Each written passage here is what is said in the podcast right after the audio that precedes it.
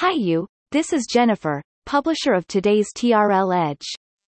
Why does we say it was a good fine of $2.78 billion upon Alibaba by the China government? This business analysis is produced over a recent press from WWD. It is also published in TRL Edge forum today at www.t-renaissance.com. Alibaba Group was recently fined $2.78 billion for acting as a monopoly in China. Here are some thoughts from our editors. 1. The fine from the Chinese government shows its attitude toward domestic tech powerhouses, firm, but mild. 2. The fine looks significant, but it's moderate, given that it is 4% of Alibaba's 2019 annual revenue. 3. The highest fine the Chinese government can give for monopoly cases is 10%. The 4% fine to Alibaba is like a teacher at assessing a student's exam paper with a score 4 tenths. How will the teacher's assessment to the student affect the longer-term views of other students who may have similar drawbacks? 4. Comparing uncertain possibilities from the Chinese government on Alibaba, since Jack Ma's shocking speech in Shanghai before Ant Finance Group's IPO, a quantitatively bad figure with forgiving opened is even better to Alibaba and global investors. 5. Alibaba has been famous of its disruptive innovations and successful challenges to monolithic legacies of business in China over the past two decades, and it is better to keep a fierce catfish in the pool though the catfish is getting slower.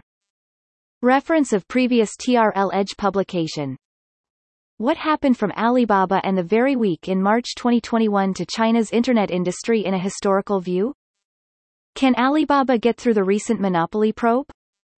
Can Walmart become a media-driven business like Alibaba? Possible to Walmart, Target.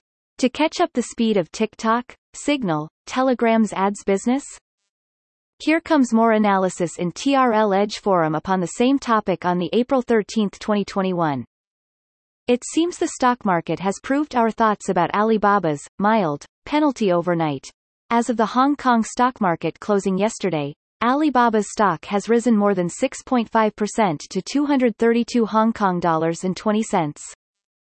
The first fine from the China government upon one of the largest tech powerhouses in China will be good signal to the whole high-tech businesses, particularly those tech powerhouses from Internet with a clear and official guided way to advise them to trim and optimize their existing operations model. Many people said the statement of official announcement of fining on Alibaba has been probably one of the best voice expressed from government upon China's high-tech IND. USTRY and the guidance the way forward impacting the decade.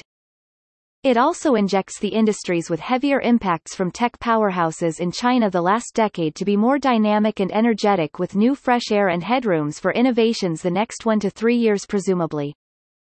However, the overcasting atmosphere of tech powerhouses influences in China upon traditional general businesses ecosystems are still there, and it can only be thicker somehow along the time in the decade at capital markets favoring and constant iterations of technologies in-house of every such big, factories, though the direction and focus of tech powerhouses after the Alibaba case can be diverted slightly to industry's fundamentals and more beneficial from long-term along with the ongoing so-called, new infrastructure, national program towards 2035. Reference of previous TRL Edge publication.